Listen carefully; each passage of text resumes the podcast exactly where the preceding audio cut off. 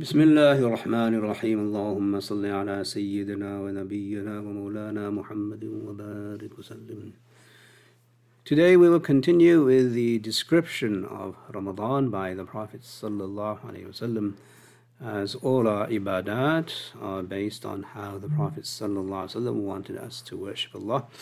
We worship Allah through the institution of Muhammad ﷺ. We don't engage our own aql and our understanding as to how we should worship Allah. The form and method of worship is revealed to the Prophet ﷺ, and then he informs the Sahaba and they inform us this is how we worship Allah in Islam. So here the Prophet ﷺ said uh, from Abu Huraira radiallahu anhu, من صام رمضان إيمانا واحتسابا غفر له ما تقدم من ذنبه ومن قام ليلة القدر إيمانا واحتسابا غفر له ما تقدم من ذنبه This is also found in Bukhari and Muslim amongst other places. So here the Prophet ﷺ is saying that the attribute of ibadah in Ramadan, uh, or the attribute of Ramadan as a container, is such that uh, only ibadah should be in it. Ramadan is a container which is filled with ibadah. If there is no ibadah, Ramadan is empty.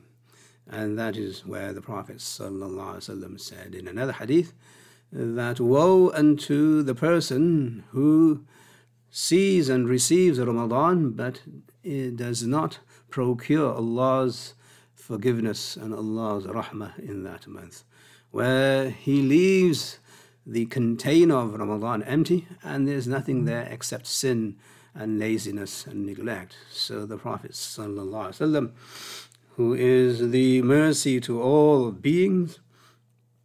He said Ameen to Jibril's dua uh, that Allah should perish such a person who does not engage in Ramadan the way Ramadan wants him to engage.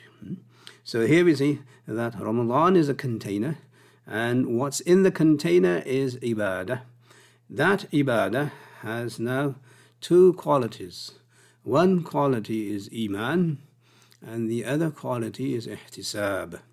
Yeah, two very important qualities of all Ibadah. So Islam gives us the form and the method, and Islam also gives us the spirit of the Ibadah. So Islam is now a combination of the body and the ruh totally together, not separated from each other. So here we see the first word that whoever fasts Ramadan in a state of Iman, meaning that he is, first of all, a Muslim and submits to Allah and, and follows the Prophet. This is the basic meaning of Iman. Another high level of Iman is that we believe we are fasting only for Allah, as mentioned in another hadith where the Prophet says, Allah subhanahu wa ta'ala says, As-sawmu li wa ana ajzi bihi wa ana ujza bihi.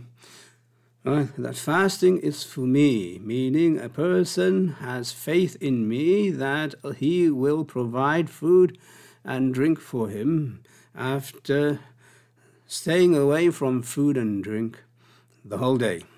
So he has total faith in Allah's rahmah that we are now going to leave food and drink for the sake of Allah, and He will provide us food and drink at the end of the day through His fadl, and then we will eat only when He wants us to eat.